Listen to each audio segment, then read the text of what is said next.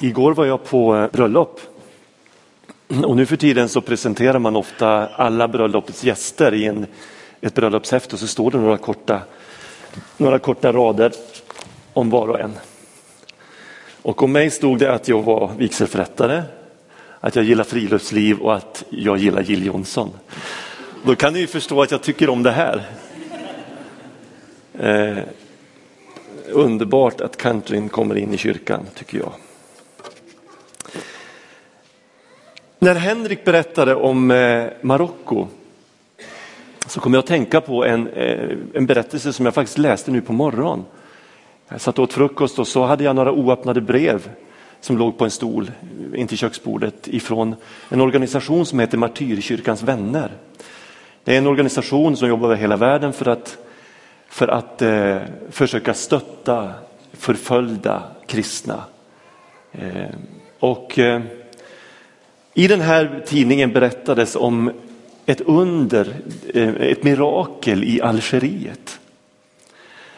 Någonstans i Algeriet, eh, eh, långt in i landet, ogästvänligt till, finns en by som, som heter ungefär byn för Jesu bröder. Och det här är ett muslimskt land och, och befolkas, den här byn befolkades av, eller befolkas av muslimer. Eh, och ingen hade egentligen reflekterat över namnet på den här byn. Jesus finns ju också med i Koranen och är där en profet så att man kanske inte hade tänkt så mycket på namnet på den här byn. Men den som hade den största affären, en, en livsmedelsbutik i den här byn, eh, har en natt en, en, en dröm. Där Jesus uppenbarar sig för honom i drömmen. Det här hände för ungefär tre år sedan. Och i drömmen så, så säger den här algeriske mannen, eh, hur, ska jag, hur ska jag kunna berätta, hur ska jag kunna förklara för människor att jag har mött dig Jesus?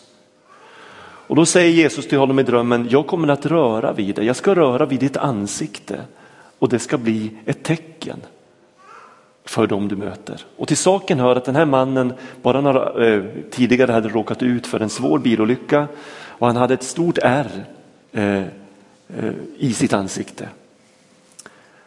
På morgonen när han, när han vaknar och går upp och borstar tänderna och står där och tittar upp i spegeln så är ärret fullständigt borta i hans ansikte och han är, han är helad. Eh, han går till sin affär och på morgonen så kommer kvinnorna i sina burkar för att köpa mat och alla reagerar på att hans ansikte är förändrat. Och de undrar vad det är som har hänt och han får berätta att han har mött Jesus i en dröm.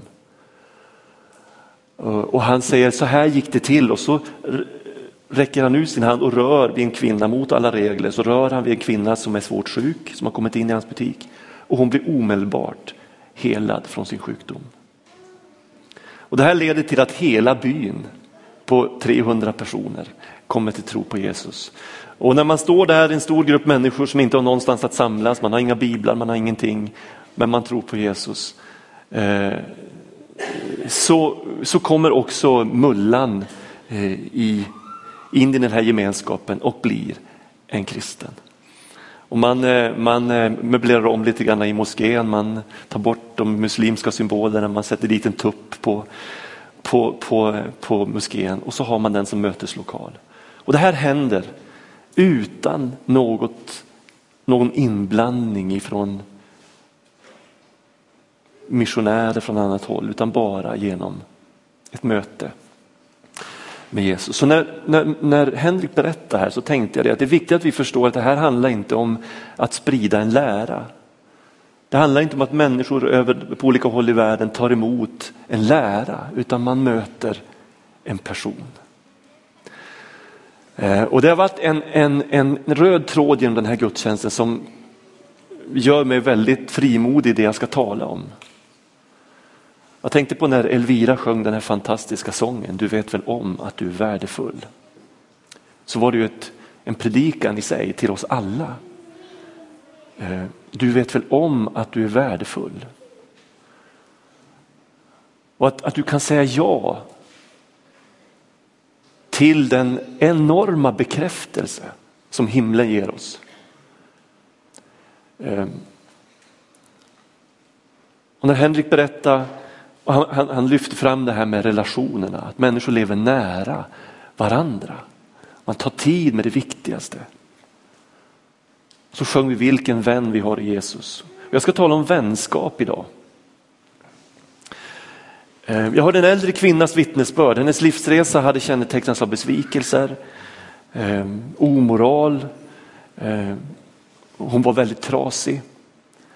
Och så berättar hon, det var någon som bjöd med mig till kyrkan.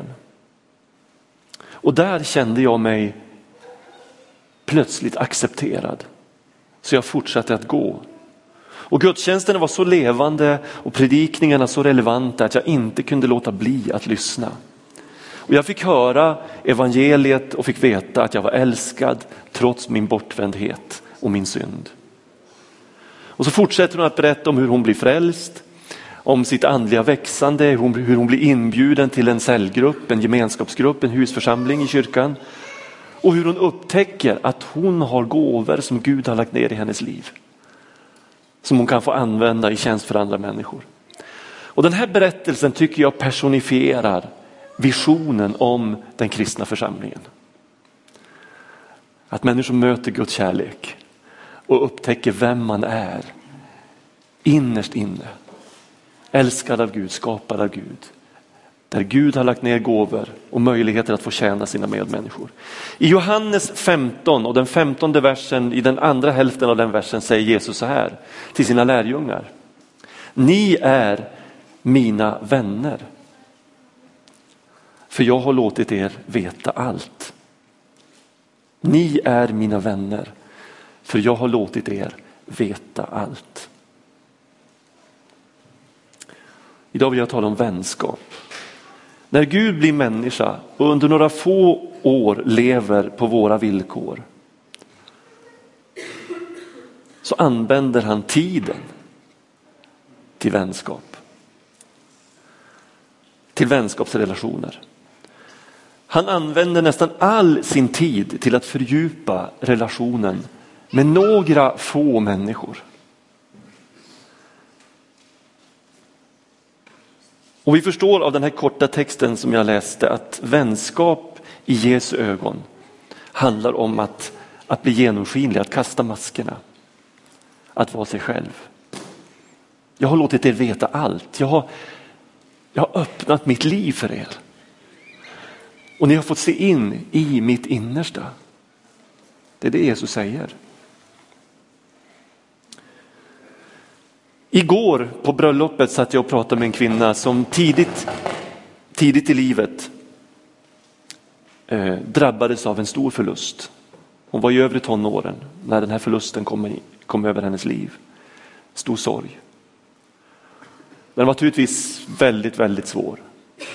Men så när vi hade pratat en stund så sa hon det, det positiva av det jag gick igenom då det var att jag lärde mig redan i tonåren, det de flesta inte upptäcker förrän de är 40-50 år. Nämligen att prylar och materiella saker ingenting betyder. Utan det viktigaste i livet, det är relationerna. Det är vänskapen, närheten till människor.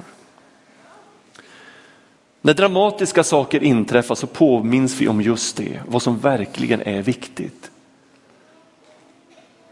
Våra, vår familj, våra syskon, våra vänner, relationer med andra människor.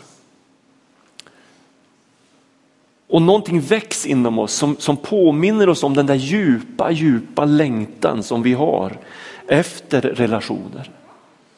Relationer som är ärliga, som är så, sårbara. Relationer där vi kan dela livet som livet är. Vi längtar efter att komma nära och jag tror faktiskt att att vi kan bli sjuka av ensamhet. Många känner sig misslyckade på det här området och man, man undrar vad är det för fel på mig som inte vågar eller kan släppa andra människor in på livet. Varför går den ena relationen efter den andra sönder? Och tittar vi ut i vårt samhälle så är det väldigt, väldigt många som har förväxlat längtan efter vänskap. som jag tror är en gudagiven, av Gud nedlagd hunger och törst i våra liv. Man har förväxlat det med sexuella behov. Och det finns människor som, som, som inte kan somna ensamma i sin säng.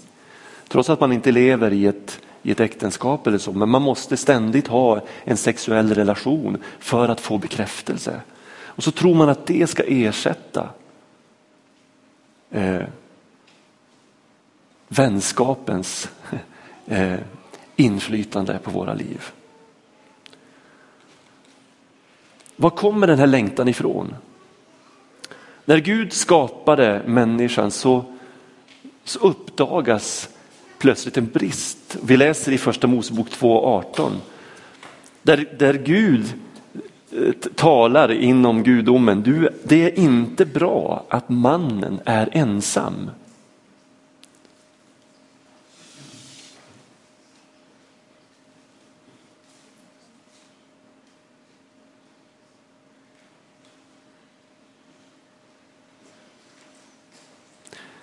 Det är inte bra att mannen är ensam. observera, det här sker innan syndafallet. Innan skapelsen ödeläggs av människans bortvändhet från Gud. Det sker när Gud ser på sin skapelse och säger det är inte bra att mannen är ensam. Ibland säger, säger vi att det räcker att vi har Gud. Eh, det räcker, har jag Gud så behöver jag inget mer. Eh, och jag har växt upp med väldigt mycket av, av den inställningen. Har jag Gud så behöver jag inget mer. Men det verkar som att Gud inte tycker det.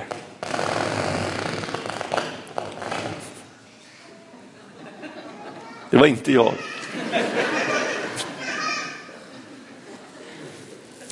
Det verkar som att Gud inte tycker det.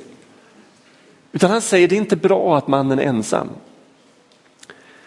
En annan missuppfattning är att Gud skapade människan därför att han var ensam. Alltså att Gud var ensam. Och behövde gemenskap. Det är snarare så att Gud av evighet är gemenskap. Fader, son och ande är så ett med varandra att Jesus säger Fadern är i mig och jag är i Fadern. Han säger också, jag ska be Fadern att han ska ge er en annan hjälpare, sanningens ande.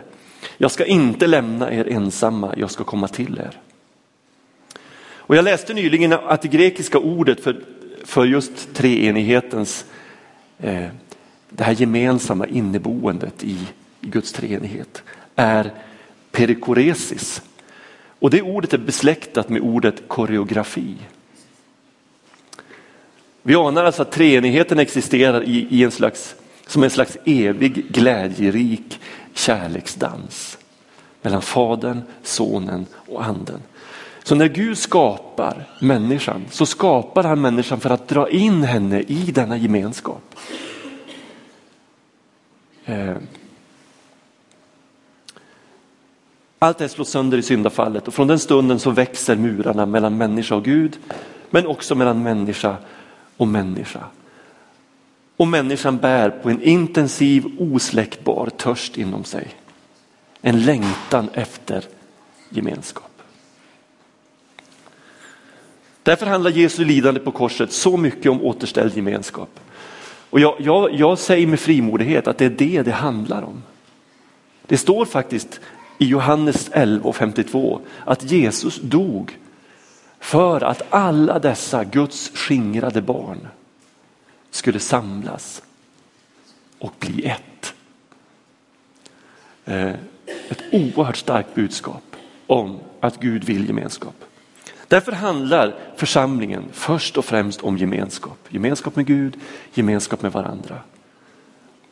Församlingen handlar om återupprättad skapelse. Ehm, och därför brukar jag säga älska församlingen. Ge ditt liv för församlingen. Det finns ingen viktigare gemenskap i världen än Guds församling.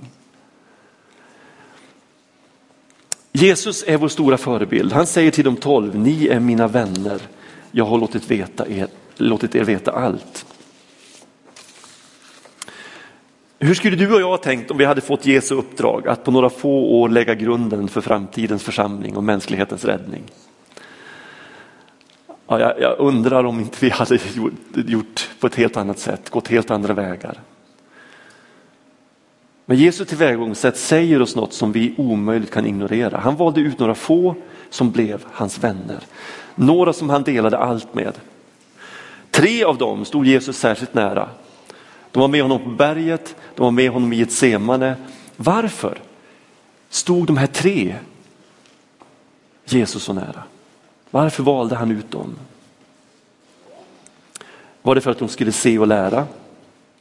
Naturligtvis så lärde de sig väldigt mycket av Jesus.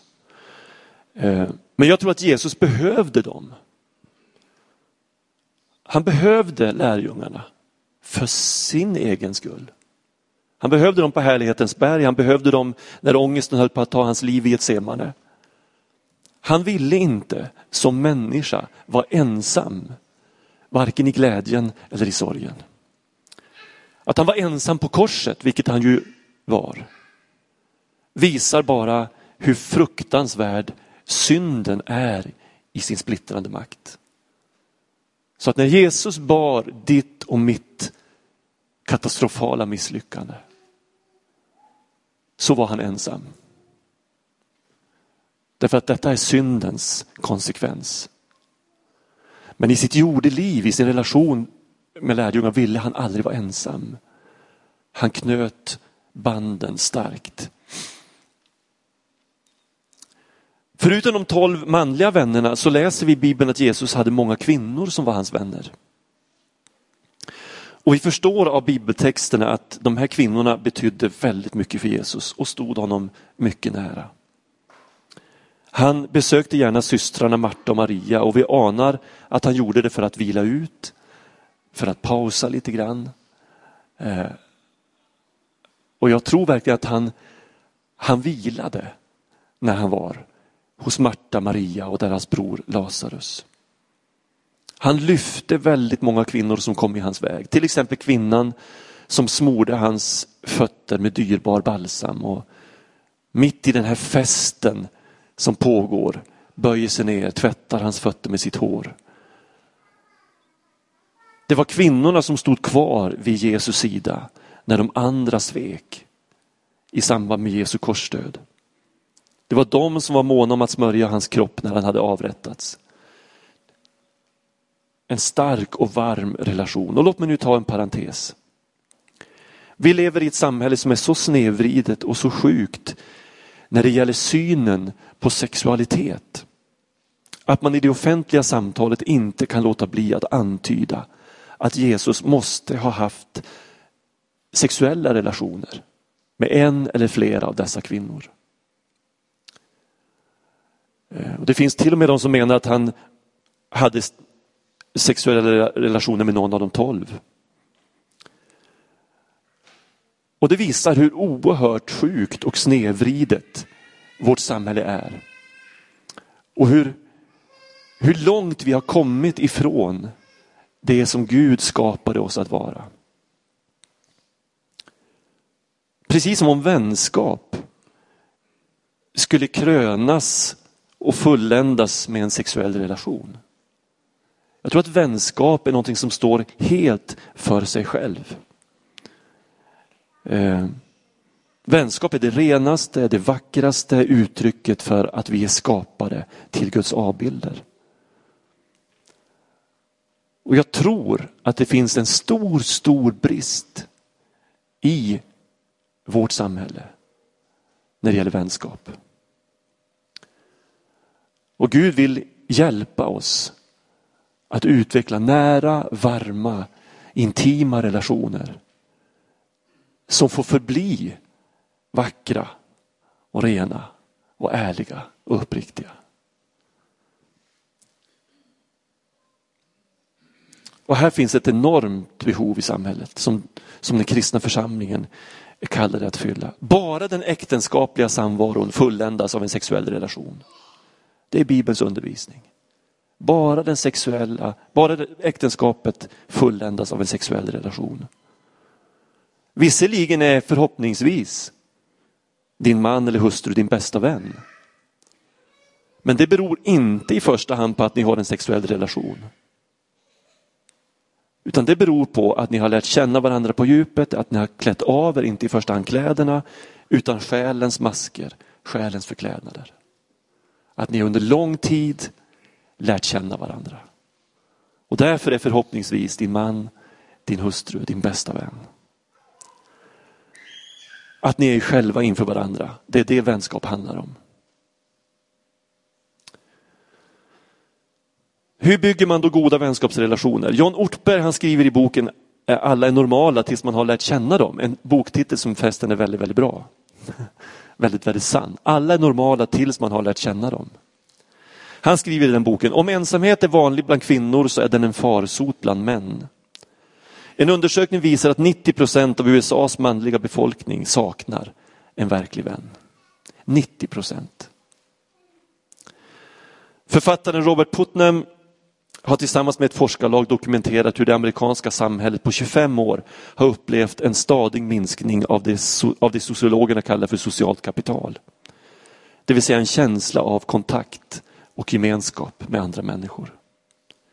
Det gäller oavsett om det handlar om politiskt engagemang, medlemskap i en ideell förening, grannkontakter eller kyrkligt engagemang. Denna sociala kapitalförstörelse resulterar i sämre utbildningsresultat, fler tonårsgraviditeter, mer depressioner och högre brottslighet. Och Jag tror att vi hittar svaren på väldigt mycket av eh, vår tids illamående som ju i sig egentligen är helt oförklarlig. Hur kan människor i världens mest privilegierade land tillhöra den del av mänskligheten som mår allra sämst? Jag tror att vi hittar svaret här. Vi har tappat närheten, relationerna, det viktigaste. Och prioriterat helt fel saker. Hur det ser ut i Sverige i förhållande till de här undersökningarna, det vet jag inte. Men jag tror ändå att det finns stora likheter på det området mellan USA och Sverige. Och det här är en av församlingens största utmaningar idag. Vi är en församling på 700 människor. Eh, drygt. Och, och, det är naturligtvis omöjligt att vara nära vän med 700 människor. Eh, man brukar säga att gränsen går vid ungefär 15. Redan då är kommunikationsvägarna så oändligt många att det är omöjligt att uppehålla dem. Eh, och Det innebär att vi i en församling kommer att ha väldigt många goda relationer som aldrig djupnar till en nära vänskap. Och goda relationer är ingenting att förakta. Ehm, jag brukar säga till de som säger att jag har ingen riktig vän, ja men det näst bästa är att du har goda relationer. För det är ur goda relationer som nära vänskap växer fram. Så goda relationer är ingenting att förakta. Det vi ibland kan tycka är artighetsfraser är viktiga för att visa att vi respekterar varandra, att vi uppskattar varandra. Att vi hälsar på varandra, att vi frågar hur det, hur det står till, är inte meningslöst. Däremot är det inte tillräckligt. Alla, och det är min övertygelse, alla behöver vänner. Är du gift, jag sa att din man eller hustru kan vara din närmaste vän. Lever du inte i ett äktenskap så kan någon annan vara din bästa vän. Din bönegrupp, din husförsamling kan växa till en gemenskap, till en vänskapsgrupp. Eh.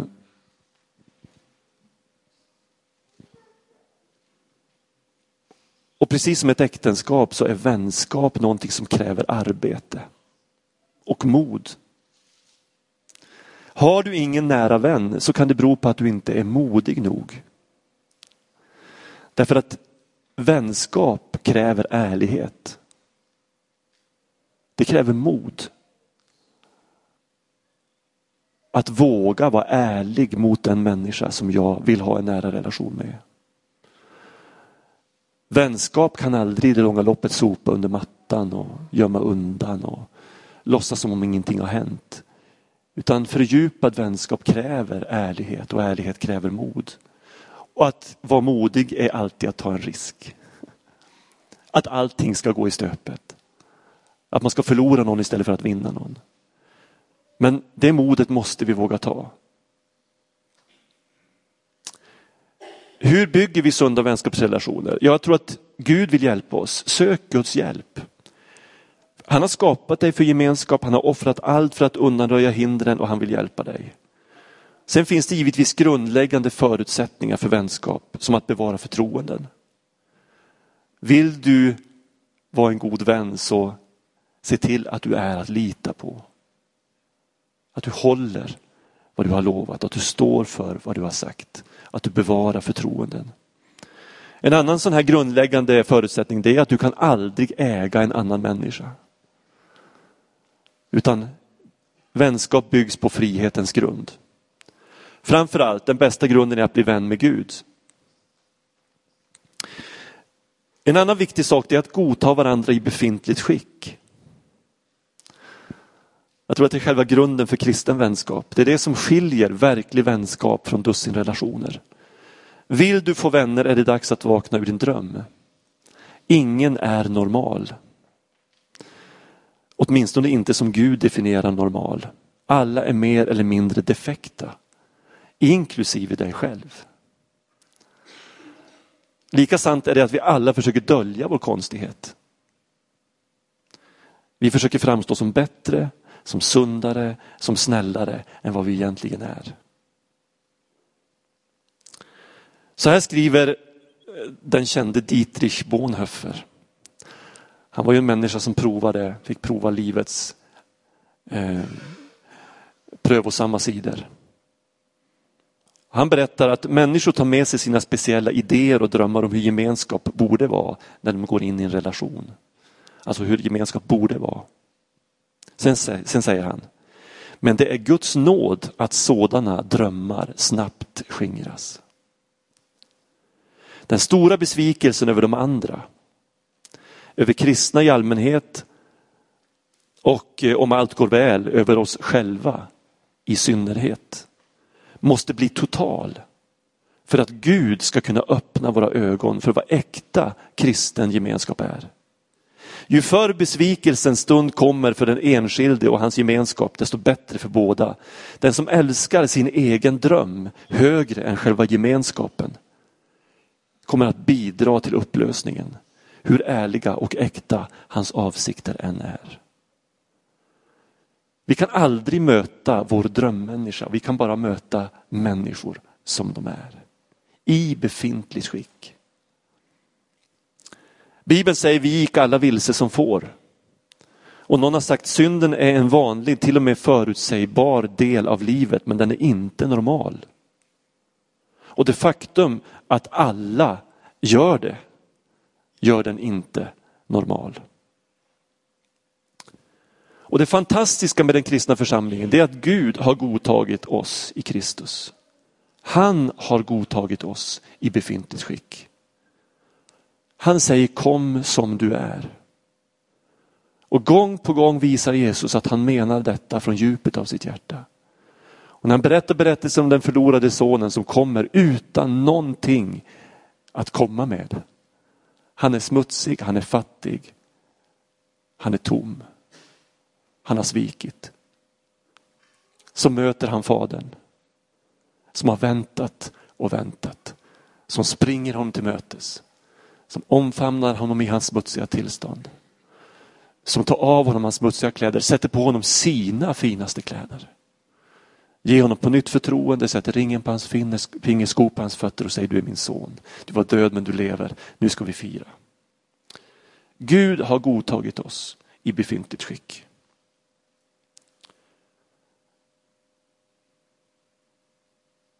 I församlingen samlas människor av alla sorter som redan inför Gud har kastat maskerna. Så borde det i alla fall vara. Som redan har kastat maskerna och bekänt sin synd. Som smakat förlåtelsen och börjat förstå vad nåd handlar om. Godta därför varandra. Gud ser på oss genom Kristus. Det är viktigt att vi ser på varandra genom Kristus. Och andlig mognad handlar om just detta. Att lära sig att mer och mer se på sina medmänniskor med nådens ögon genom Kristus och godta människor som de är. Har en underbar berättelse som visar motsatsen. Det var i, i Hässleholm, vi hade precis fått leda en, en ung grabb till tro, han hette Peter. Han hade varit en värsting i ett samhälle nära Hässleholm. Och eh, hans omvändelse var total. Han, han, var, han som hade slagit folk på käften så fort de sa någonting emot honom. Nu var han lycklig i sin tro. Han döptes en söndag i gudstjänsten i Hässleholm. Och när han hade sänkts ner i vattnet så flög han upp ur vattnet och så tjoho skrek han så här. Han var så lycklig i sin tro. Då var det en gammal kristen som gick fram till honom och sa du kommer också att lära dig en dag hur man uppför sig i den levande Gudens församling. Då gick Peter fram till den här mannen. Så tog han honom så här i slipsen. Och nästan lyfte honom från marken. Och så sa han, du ska vara glad att jag är frälst.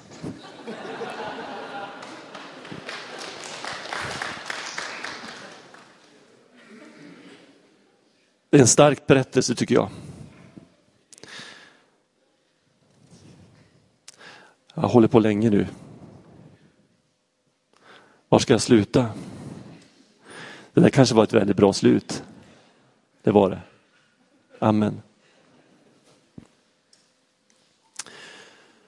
Ja, Herre, jag tackar dig för att du är här och tack att du kallar oss till gemenskap. Du kallar oss till vänskap. Du kallar oss att ta emot varandra i befintligt skick, precis som du har tagit emot oss i befintligt skick.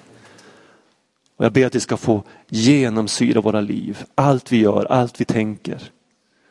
Att vi varje gång vi möter en människa som vi inte har träffat förut tänker att det här är en människa som Gud godtar. Som hon eller han är. Herre, hjälp oss att mogna till likhet med dig. Forma våra liv så att vi kan göra en skillnad i den här stan. Både enskilt i vårt vardagsliv men också som gemenskap, som församling. Jag tackar dig för att du hör min bön. Amen.